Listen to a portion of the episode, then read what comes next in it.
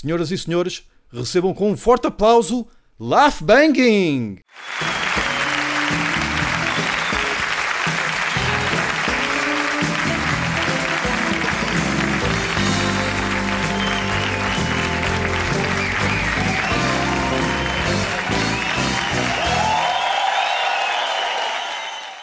Por exemplo, tive ouvido The Mission há pouco tempo, graças, lá está, à M80, que só conhecia de nome, Pois, eu acho que não nunca conheço tinha ouvido Mission. nada. Também só de nome, eu Achava acho que eu. não conheço The Mission. Eu achava que nunca tinha ouvido nada da Mission, mas estava errado. Há uma música muito conhecida que eu gostava muito de ouvir quando era mais novo, Like a Child Again. que epá, é super bem disposta. E eu ouvia aquilo quando era mais novo, quando passava na rádio, e eu achava sempre graça. E só agora, envolvidos 40 e tal anos, é que associei o nome da banda, que é The Mission. Tu, se ouvires a música, vais reconhecer logo de certeza que já a ouviste também.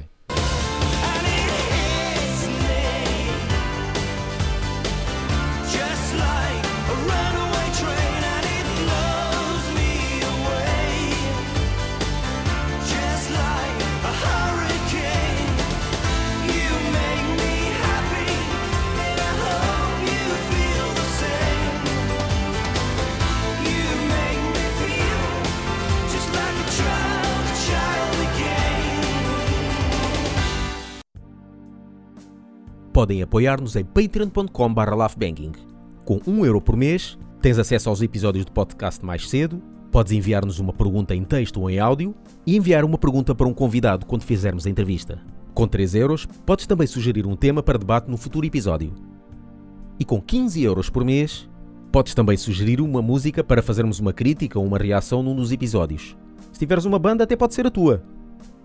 patreon.com.br Aqui me penitencio. Gustavo penitencia-se. Que eu nunca ouvi, mas aqui este se calhar a penitência também é tua, porque conheces a banda polaca Turbo? Só de nome. Pronto, então é o mesmo que eu. Sim. Turbo, uma banda do início dos anos 80, eu nunca ouvi. Por isso aqui também me penitencio. Mas eu ouvia falar eh, desta banda. A primeira vez que eu ouvi falar, lá está, no saudoso programa de rádio da Selva do Asfalto, em que até ele dizia os polacos trubo. Ele dizia trubo. Eu não me lembro. É capaz de ter ouvido uma música. As- nas rádios nunca costumavam passar. Nunca mais me dei com o nome desta banda. Uh, podia ver por aí e eu lembrar-me, olha, tenho que ouvir isto, nada. E então, só há pouco tempo é que devo ter reparado aí num site eu, epá, nunca ouvi esta merda, caralho.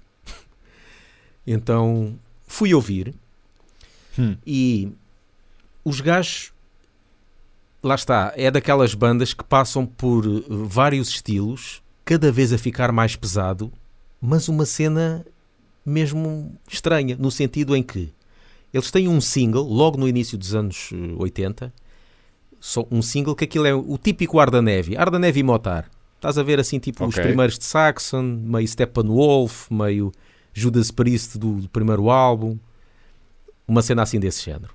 Byłem z tobą tyle lat, ale dzisiaj szukaj wiatru w polu. Razem z forsą zniknął i twój ślad. E depois, o primeiro álbum vai logo, vão logo para um heavy metal tipo Iron Maiden. Iron Maiden dos primeiros álbuns. Sim. Aliás, o segundo álbum deles, eles até o dedicam aos Iron Maiden. Ou seja, Ok. mesmo para, para dizer que é uma grande influência.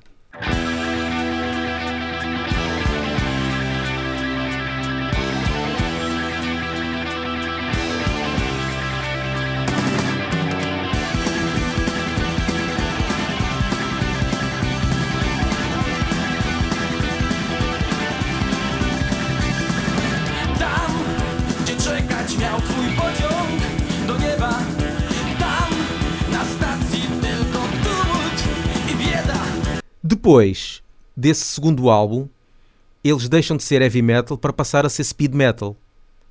Speed metal, ou seja, não traz, mas aquele heavy metal, mas a abrir.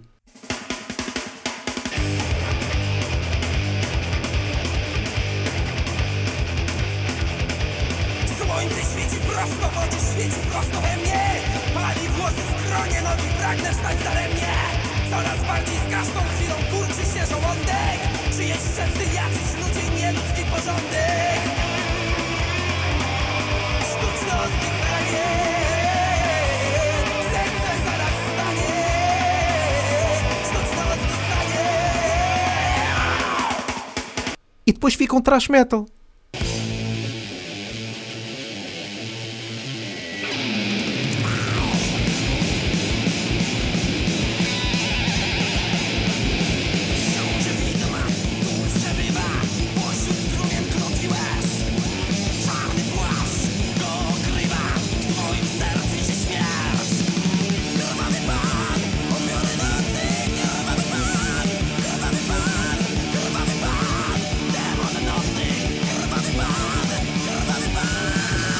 Mas o que é isto?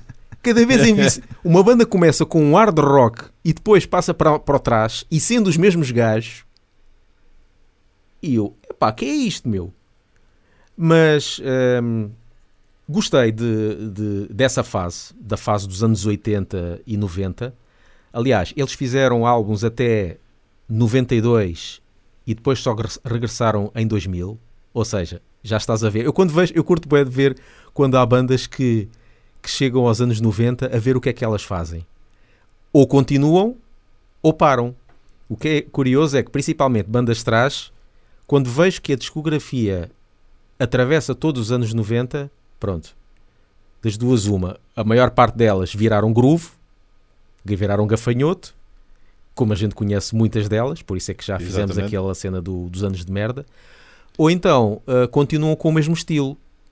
Muito poucas fazem isso, né? à exceção de Tankard e Sodom. ah, continuam com o mesmo estilo. Mas muitas delas, o que eu costumo chamar que são as bandas espertas, que elas tiveram a esperteza de acabar ou pararem nos anos 90 e só voltarem nos anos 2000. Eles devem ter visto, chegaram a 92, devem ter visto. É pá, o que é que anda para aí em termos de música? O que é que é isto? É só groove e só, e só grandes. Vamos, mas é tirar aqui uns anos sabáticos e depois a gente volta quando isto estiver bom. E é curioso ver que há muita banda atrás que fizeram o mesmo que eles. Que é engraçado ver acabar em 92 e voltar em 2000, Quando já era seguro. quando já, quando já é seguro voltar. E estes fizeram, fizeram isso. Só que Sim. quando eles voltaram, aí já não, já não curti do novo som. Não está mal, não viraram groove, não viraram grandes, mas é um trash assim mais pá, maduro demais e já não entra nada. Estás a ver aquele, aquelas músicas, tu ouves um álbum e não te entrou nada na cabeça.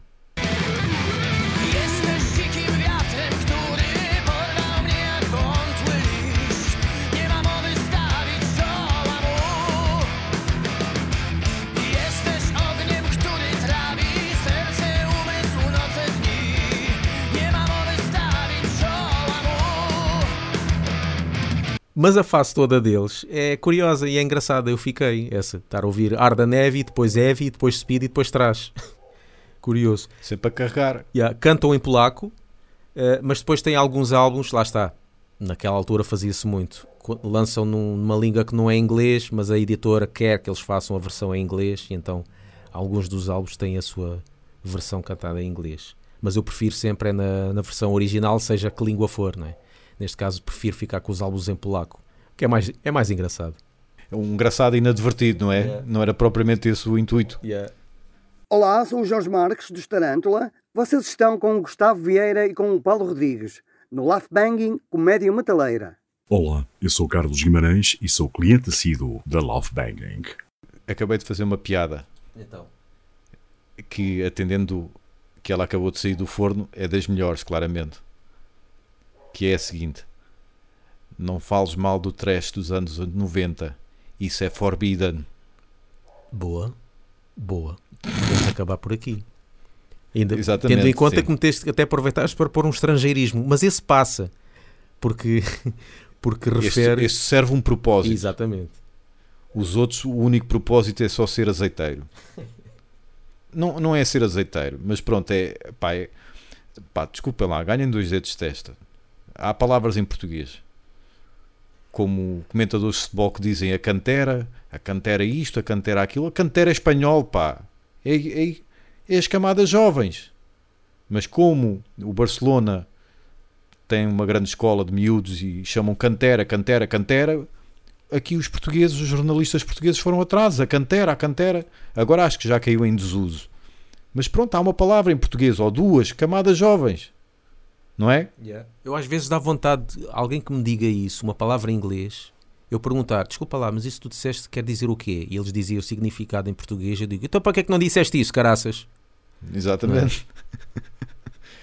É que eu percebo em parte quando, por exemplo, tens uma atividade profissional uh, que te obriga a falar muito com o estrangeiro ou pesquisar sites estrangeiros. Em parte eu percebo, mas por outro lado não, porque nós, por exemplo, desde sempre praticamente convivemos sempre com música, filmes e por aí fora. Levámos sempre com isso. Aliás, a minha escola de inglês é aí, é dos filmes e da, e da música, não é? Uhum. Mas quando chega a altura de falar, ok, essa gaveta está fechada. E eu também gosto mu muito de várias palavras que há em inglês.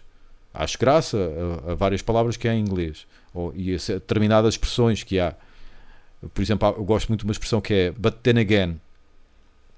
Olha, há muita, há muita gente que já diz isso no meio de uma frase. Porque gosta, É, pá, é- porque gosta e, e, mete- e põe isso no, no discurso quando está a falar Pá, com eu alguém. gosto muito dessa expressão, mas jamais em tempo algum vou, vou dizer, pá, não sei quem, não sei o que mais, but then again, ele depois fez Yeah, isto. que Nunca, mais isso. vou, nunca vou dizer isso, meu. Como aquele pessoal que diz, ah, por acaso estava muito nervoso, to be honest.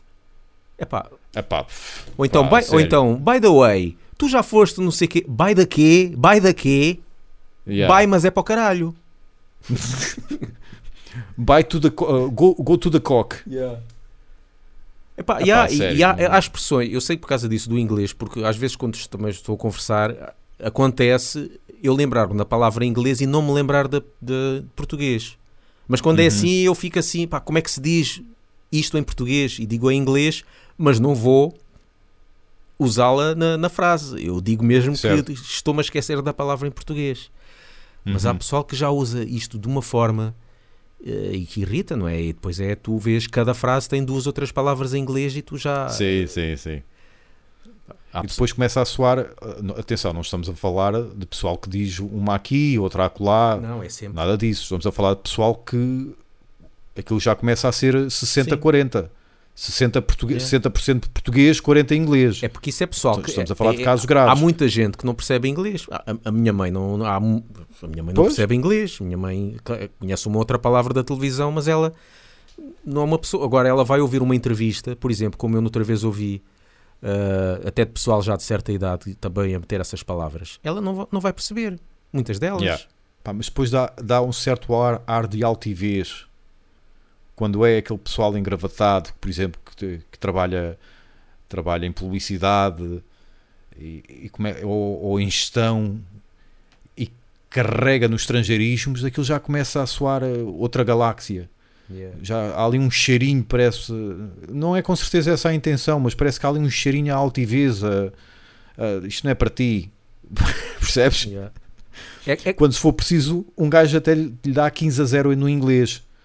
Só que perdemos é no quando é ingl- inglês misturado com português, aí é que não, não Pois. contribuímos para essa causa. Só que o pior é, é que aqui em Portugal nós adotamos muito palavras em inglês e às vezes é difícil eh, voltar atrás. Porque, por exemplo, Uhum. o brasileiro, no, no Brasil, eles, eles não têm quase praticamente nenhuma palavra em inglês, eles traduzem tudo. Mas, por exemplo, Sim, se nós sim. formos ver bem, por exemplo, tu trabalhas num call center, existe palavra portuguesa para call center. Porquê que não se continua a chamar eh, atendimento telefónico? Não, nós ado- adotámos Ou a palavra call center, já é difícil voltar atrás. Antigamente não se dizia Sim. call center. Dizia-se Uhum. atendimento telefónico. Uh, a palavra marketing que se usa muito, existe palavra portuguesa para isso. Existe Sim, palavra sim, sim. portuguesa para open space, existe palavra portuguesa Uhum. para, sei lá, há coisas que já damos como adquirido, que fazem parte do nosso vocabulário, mas que antigamente existia em português.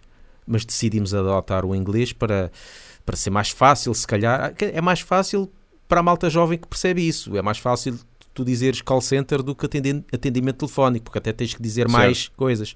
Mas há velhotes que não sabem o que é que é o call center. Olha, eu trabalho no Claro. call center. Trabalhas aonde? No código quem? Não percebi.